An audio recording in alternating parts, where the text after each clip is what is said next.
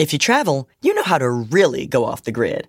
Like no cell service in your room off the grid. You know which remote retreats have the best herbal baths, sound baths, and ice baths. Because when you set up your out of office, you mean it.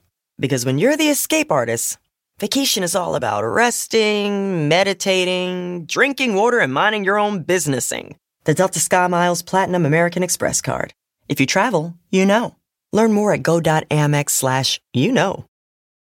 At Bet365, we don't do ordinary. We believe that every sport should be epic. Every goal, every game, every point, every play. From the moments that are legendary to the ones that fly under the radar. Whether it's a game-winning goal in the final seconds of overtime or a shot on the goal in the first period. Whatever the sport, whatever the moment. It's never ordinary at Bet365. 21 plus only. Must be present in Virginia. If you or someone you know has a gambling problem and wants help, call 1-800-GAMBLER. Terms and conditions apply. When your fandom is ingrained in you at such a young age, there's almost nothing you can do to walk away. Death Cab for Cutie's, Ben Gibbard grew up in Bremerton, Washington, just across the Puget Sound from Seattle. As a kid, he dreamed of one day being inducted into the Baseball Hall of Fame with a Mariners cap on. When his beloved Mariners traded their superstar, Ichiro Suzuki, to the Yankees in 2012, Gibbard put out a song he'd been working on called Ichiro's Theme. It was a fitting tribute, he thought, to one of his favorite players as he said sayonara to the Northwest. Some years later, the same season that Ichiro returned to the Mariners to wrap up his storied career, Gibbard took his dad to visit the Baseball Hall of Fame in Cooperstown. Somewhere in their vast collection, the hall keeps the lyrics to Ichiro's theme, so I did technically get in the Baseball Hall of Fame, Gibbard has said. When the M's held their belated opening day during the COVID shortened 2020 season, Gibbard taped a kickoff performance from home plate in an otherwise empty T Mobile Park. He played a cover of John Fogerty's pastime perennial Center Field. In place of the line where Fogerty mentions Ty Cobb and Joe DiMaggio, Gibbard inserted some of the Mariners' own legends Edgar Martinez and the kid, Ken Griffey Jr., and of course, Ichiro Suzuki. We're pretty sure he had his glove with him just in case. I'm LaChina Robinson.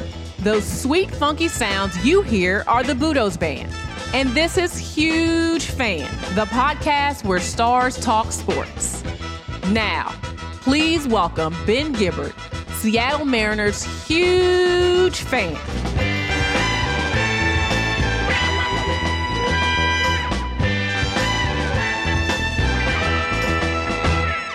All right, Ben. Well, thank you so much for joining us on Huge Fan. It's great to have you with us today. We'll just start out with what's your earliest memory as a Seattle Mariners fan?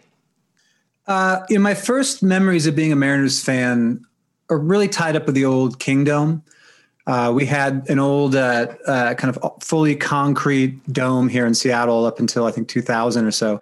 And uh, my dad would take me as a kid, I must have been seven or eight. We would hop on the back of his motorcycle and we'd drive around from Bremerton, where my, my parents still live and where I was brought up, around the sound and then to Seattle. And we would sit in these $3 bleacher seats. This is like the early 80s. The teams in the 80s weren't very good but you know i had my favorite players and because they were our team and you didn't know any better as a kid you're just like oh these are my guys this is this is my team and i, I grew up loving alvin davis and mark langston and spike owen and yeah so you know when we were little kids it was so cheap to go to the ballpark we would go all the time do you remember like the first time you walked in the sights the sounds the environment like take us back visually to walking into your first game as a kid and, and what you remember or recognized well, I remember it because the Kingdome was such a monolithic, giant building, and our seats were so terrible. We would have to walk up what felt like 10 flights of stairs around these kind of around the concourse to get up to these seats. So I remember just walking for what felt like forever. And when you have eight year old legs, you know, it's like it, it's it feels that much farther. I guess like walking into the Kingdome, it, it didn't have the majesty of Camden Yards or a Yankee Stadium or something because it was an AstroTurf field with the old, you know, just just where the bases were, there was dirt and everything else was AstroTurf. Um, so I, I don't remember having any kind of majestic feelings about the park, but because there was so little baseball on TV in the 80s, it wasn't like it is now where you can watch every game uh, in, in, every city. There was this kind of feeling of wonder as, as far as just the fact that those were the guys that I had, the, I had their baseball cards and, you know, I'd seen them on posters and stuff like that. So that was pretty uh, kind of impactful on me. Whose cards did you have? Do you remember some of the players that maybe captivated you earlier in, in your fandom? Well, Alvin Davis was my favorite. Uh, he was my favorite player. Um, he was a first baseman. I was a first baseman uh, in Little League. So that, you know, if you know, when you're in Little League, whomever plays the position that you're at, that becomes who you want to be, you know? So uh, Alvin Davis was my favorite player. And I have this really wonderful memory of um, going to a Mariners game with my dad. And then after the game, uh, here in the Northwest, there are uh, ferries that go across the Sound. So there's a ferry that went from Seattle to Bremerton, and sometimes we would take the ferry over for the game, walk to the Kingdome, which was a half mile from the ferry terminal. And then after the game, we get back on the ferry, go home. And for some reason, which I still have not determined why, Alvin Davis was on the ferry going back to Bremerton after the game.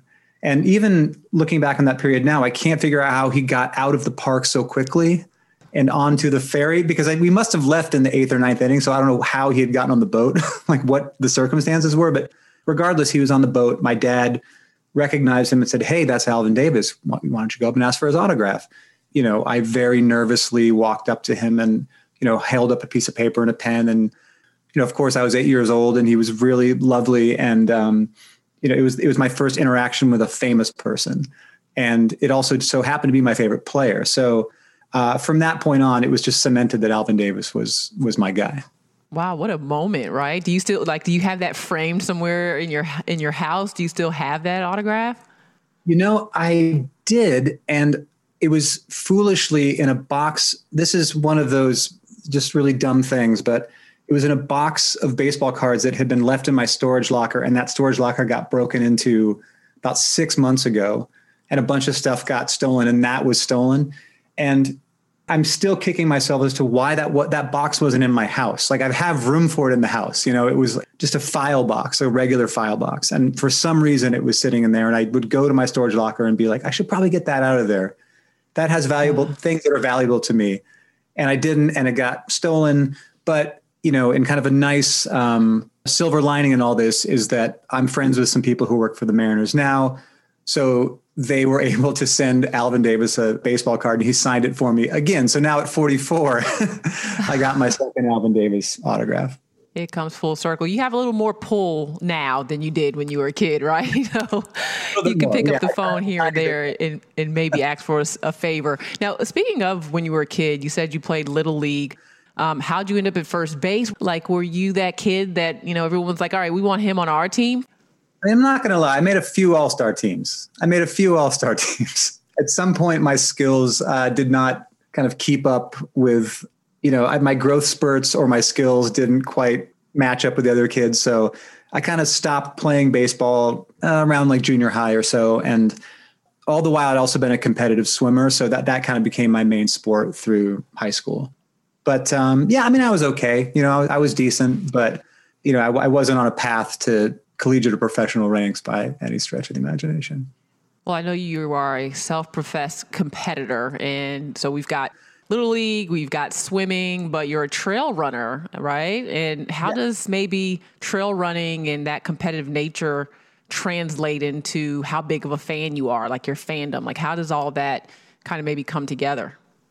Well, I think if somebody has a competitive streak in them, it's not going to go away. And um, for me, as a trail runner and an ultra marathoner, I'm not particularly quick. You know, so for me, racing now is more just about completing the distance, and you know, I'll, I'll do distances up to 100 miles. So at that point, it really just becomes it's just a matter of just completing the distance, and and that to me is the accomplishment. But I think as a sports fan, I think if you're a competitive person, it's very difficult to remove yourself that this really doesn't matter, you know?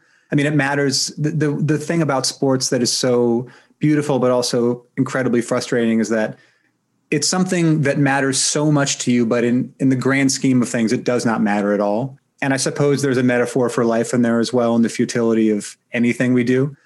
as the Mariners have been in a funk for, I mean, arguably 43 years, but certainly for the last 20 years since they've made the playoffs, it's been very difficult for myself and other friends of mine who are Mariners fans, you know, on our little text threads and whatnot. You wish you could just turn it off. You know, when you're a fan of a team and they're playing poorly or they're on a, you know, historically a historic playoff drought or something, you always wish I wish I could just become a fan of a good team. I wish I could flip a switch and then be and and not care anymore. But there's there's nothing you can do to stop caring. It's a, when your fandom is ingrained in you at such a young age. There's almost nothing you can do to walk away. It's you are a fan for life, whether you know through the good times and the bad times. And unfortunately for us Mariners fans, it's been mostly bad times. yeah. You talked about wanting to just jump teams, and some people actually do that. I know you have made mention of how it's hard if you grow up with a team in that city or wherever you live, you can't just end up as a Red Sox fan. But some people do, right? Like, how do you feel about people becoming fans of teams like the Red Sox or the Yankees? We call them bandwagon fans, as opposed to sticking it out with their local team that may struggle. Those are trash people. You can't you can't just switch teams. You can't do that. Like I've gone on this rant, which I will shorten and remove all the profanity from it. But really, it's just that if you're born in a place that has a team, that's your team. That's your team. You you you know you don't get to grow up in Seattle and become a Red Sox fan or a Yankees fan. Like that's not your team. Your team is the Mariners. You were born into this mess like all the rest of us, and you're just going to have to deal with it. That's what it's going to be. So, um, you know, you say that people will switch teams, but I I don't quite believe that they actually are able to do that. And I'll give you an example. I was living in LA for a, a couple years, and I was um, I decided, or I thought, you know, I can have a National League team and an American League team. They're in different leagues. I can become a Dodgers fan and root for them, and I can root for the Mariners, and that can be that's an okay thing to do, right? I, I'm going to try to do this, right? So. I had gone to a, a Dodgers playoff game that had this very like dramatic end, and the Dodgers won and people are like hugging each other all crazy. And I, I didn't feel anything, you know, I just felt like, oh, this is exciting. The team won, but it, it didn't have that same feeling of like, oh my God, I can't believe this happened. Like when the Seahawks won the Super Bowl, when we're like jumping up and down and pouring in the streets and going nuts. And I realized in that moment, you know, you can follow another team, but truly becoming a fan of another team isn't something that you can just turn off and on. I mean, maybe over the course of decades, you know, I've heard talk of people who grew up Brooklyn Dodgers fans and then, you know, after three decades of, you know, following the Red Sox, they eventually became fans of that team because they had put in the work. But I think if you're going to switch teams, if it's even possible, that requires decades of dedication and work. It's not something you can just do overnight. So I don't believe that's the thing that people can actually really do. Uh, because if it was, I would have done it a long time ago. Reese's peanut butter cups are the greatest, but let me play devil's advocate here. Let's see. So, no, that's a good thing. Uh, that's definitely not a problem. Uh, Reese's, you did it. You stumped this charming devil. At Bet365, we don't do ordinary. We believe that every sport should be epic. Every basket, every game, every point, every play. From the moments that are legendary to the ones that fly under the radar. Whether it's a three pointer at the buzzer to tie the game or a player that goes two for two at the foul line. Whatever the sport, whatever the moment. It's never ordinary at Bet365.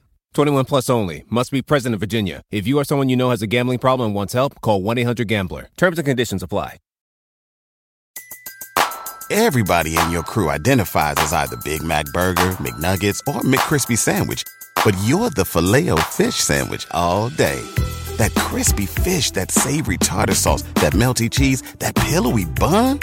Yeah, you get it every time. And if you love the filet of fish, right now you can catch two of the classics you love for just $6. Limited time only. Price and participation may vary. Cannot be combined with any other offer. Single item at regular price. Ba da ba ba ba.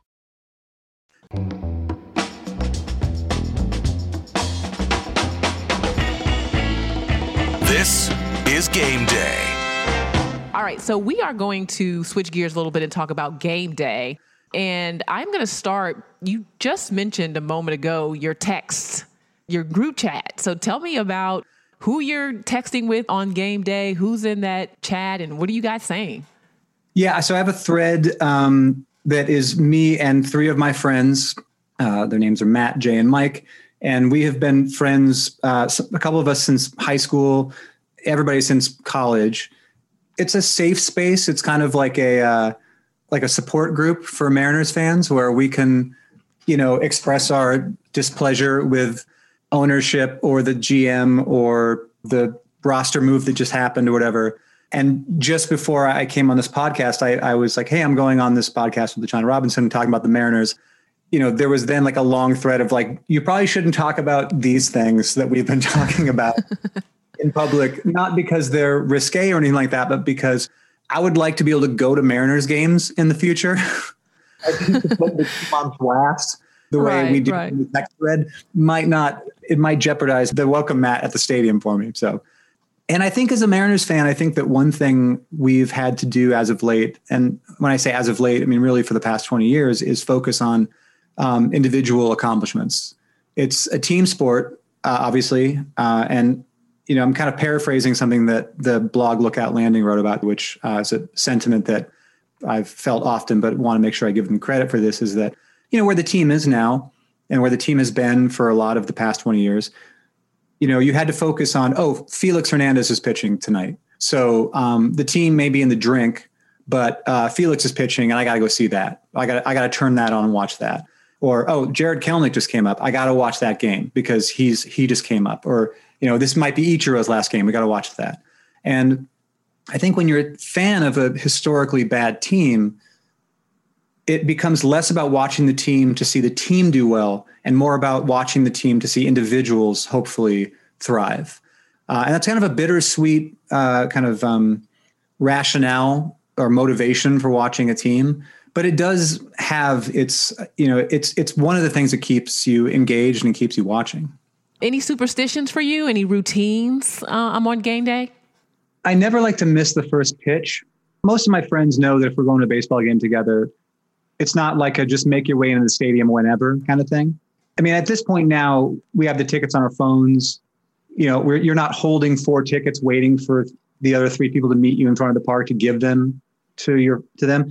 So um, that has kind of removed one of my frustrations about going to games with other people, people that don't either care that much or don't understand the importance of being there for first pitch, which is I wouldn't so so much say as a superstition as much as it is a tradition. I just like to be there from the beginning of the game. I don't I don't like to come in in the second inning and like, what happened? What's been going on for the last thirty minutes? I, I want to be there from the from first pitch.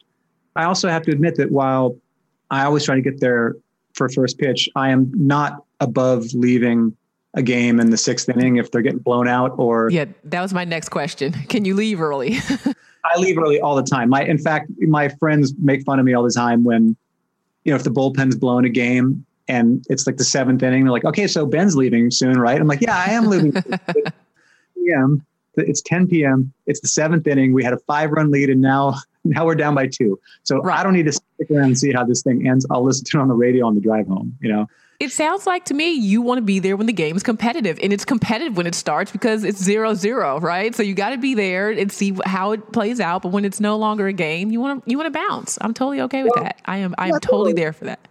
You know, yeah, and also it's baseball. There's 162 of them. You know, it's not football where you there are eight home games a year, and you have to stick the whole thing out to, I guess, get your money's worth. But also because, you know, in Seattle, Russell's quarterback, he might pull some magic and like win the game at the end. But you know, when it comes to the Mariners, and it's a Wednesday night, you know, and it's not, it's it's kind of spring, so it's still kind of chilly. You're like, you know what? I'm just going to bounce. I'm going to go home. This this this game isn't going to turn out Yeah. the way I want it to. I don't think. Yeah. You've thrown out the first pitch for the Mariners twice. What is that experience like? Um, take us inside game day, and were you happy with your throws? Like, how'd that go? The first one I was not. The second one I think I did. Um, when I was living in LA, I, I actually played in an, in an adult like fast pitch, like a, a rec league when I was living in LA, and I pitched in a rec league. So I know how to throw the ball over the plate for the most part. But what's difficult is, you know, when you're throwing a first pitch, at least the way they do it at um, T-Mobile, now T-Mobile, and I'm sure it's the similar other places. You know, you're warming up in the catacombs of the park. So you're somewhere in a hallway and there's like a ball boy or ball girl, and you're like just tossing the ball, warming up. And then you sit idle for 10 minutes, waiting for them to call you up to the mound. Well, now you're on a mound. You know, now you're you're no longer thrown from a flat, you're on a mound. And to make matters even more complicated, I was never really aware of how large a, a ballpark was until I was standing on the mound. You know, when you're, you're you know, when you're in the stands, it's made to feel very intimate, you know, due to, you know, architectural magic or something to make you feel like you're closer to the field. But when you're on the mound, you're acutely aware of how gigantic this place is. So yeah. it, you haven't thrown in 10 minutes. You're throwing from a mound because I'm not going to throw from the grass through that. I'm throwing from a mound. And then also you're nervous because there's, you know, tens of thousands of people there. So uh, I think the first one I threw was I kind of threw it to the backstop, uh, which I was pretty embarrassed about. But the second one, a little high and inside, got it in, and uh, yeah, it was it was fun. I mean, when I see somebody shank a first pitch, I, I, have sympathy for it because I I know what they had to do to get to that point. Um, but you know, there have been, of course, some historically bad ones. I mean, Fauci's was pretty bad, oh. and Fifty Cent, I think, still has the. I mean, the marker of throwing the worst first pitch of all time. At least you know, the one that was a, that was filmed. I mean, I'm sure there might have been one in the 20s that was worse, but uh, I mean, the 50 Cent one was pretty bad, and and Fauci Fauci wasn't much better. So. Well, first of all, Fauci's like 80, right? So we yeah. he has an excuse. 50 Cent is like one of the buffest guys you will find in music. And so it's not about strength either. So I, I think there is something to it in terms of technique, and it's not all what meets the eye. Uh, but good to good to know that you felt good about your throw. Um, a couple of just really quick ones. Uh, who's your favorite current player? I pick a player at the beginning of every season to kind of follow for this season. I mean, you know, there's the perennial players that have been on the team for a while now. There was a player that that the Mariners received in a trade from San Diego named uh, Taylor Trammell, and I was just vibing on this guy from spring training on. He just seemed to have like, you know, his energy seemed really good, and you know, he was he was looking like he was going to break camp with the team, and he made the team out of spring training. So it's that fun kind of journey that you're as a fan you take with a player where you know they're brand new in the league and you're going to see him get their first hit and you really want him to succeed you know? Yeah. Watch him to get his first hit i think he i think he hit a home run if i'm recalling correctly and you know he you know he kind of made his way around the bases and then on social media he posted something like yeah look at me trying to be cool hitting my first home run like you know he's inside you're probably freaking out. So he just has he just has this amazing energy. Uh, unfortunately he got sent down aaa but he's raking in AAA right now. So, uh, you know, the Mariners are probably only a, you know, a slump or an injury away from calling him back up. So he, he's the dude that I'm kind of rooting for this season. I'm hoping he kind of gets back with a big club and, and makes a run at it because he just he seems to, he seems to be like a good dude and uh, has cool energy and you know I'm I'm rooting for him. I wanted to talk about music and I thought it was fascinating. Um, what you were doing during COVID in terms of starting live from home when you were live streaming concerts. Uh, where did that idea come from, and why did you want to do it?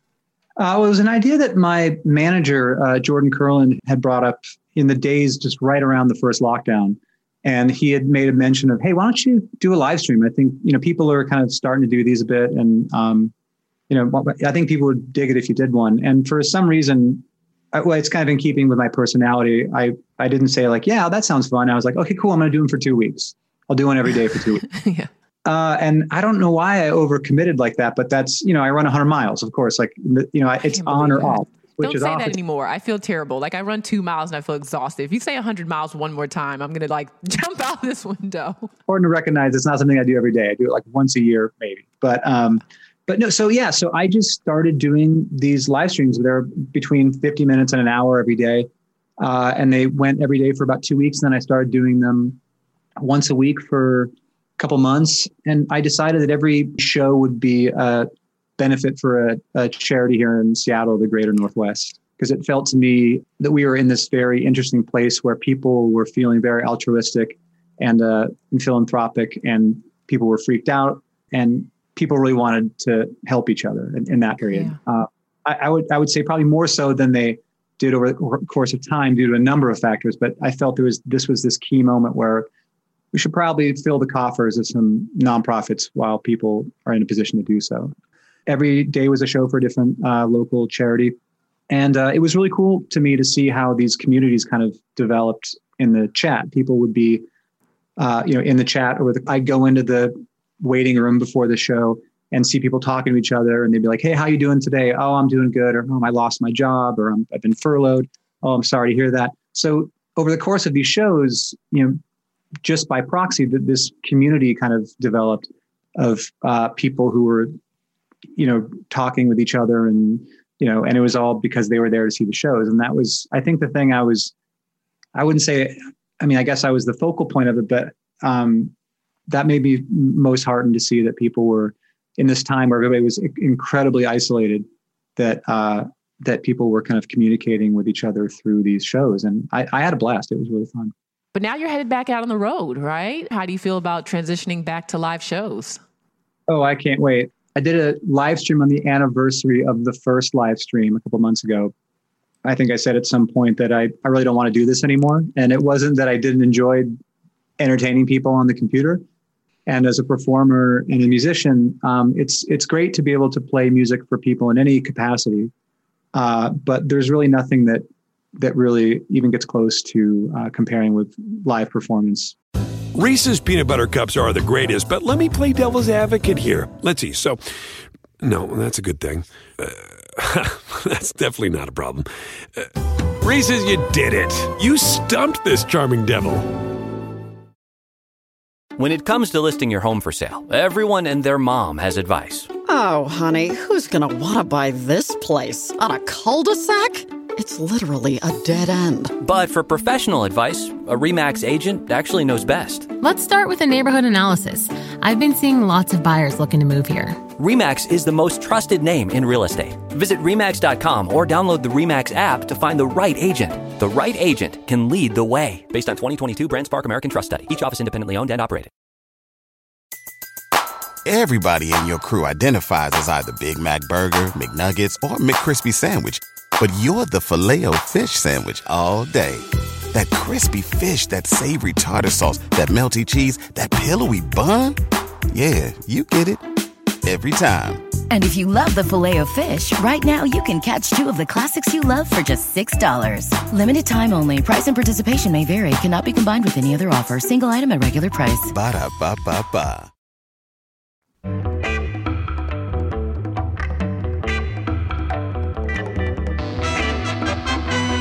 Welcome to Crunch Time.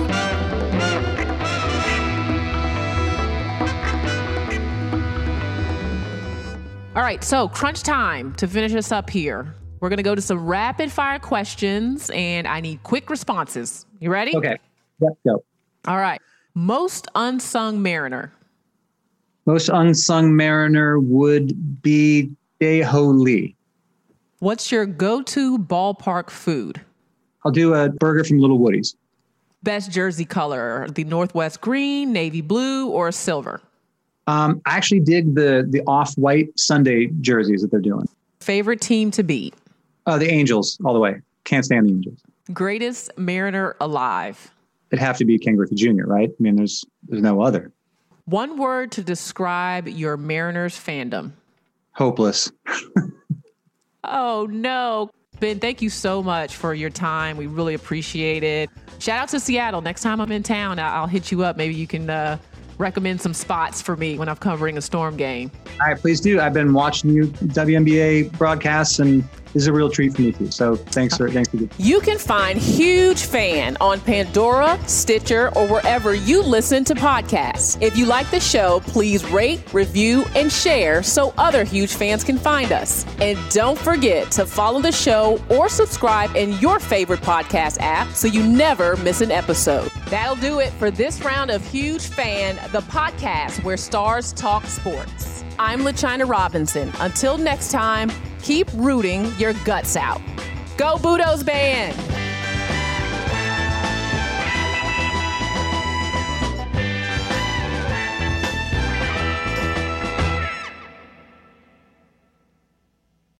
Reese's peanut butter cups are the greatest, but let me play devil's advocate here. Let's see. So, no, that's a good thing. Uh, that's definitely not a problem. Uh, Reese's, you did it. You stumped this charming devil.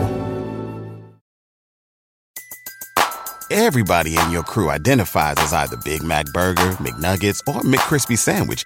but you're the filet fish Sandwich all day. That crispy fish, that savory tartar sauce, that melty cheese, that pillowy bun.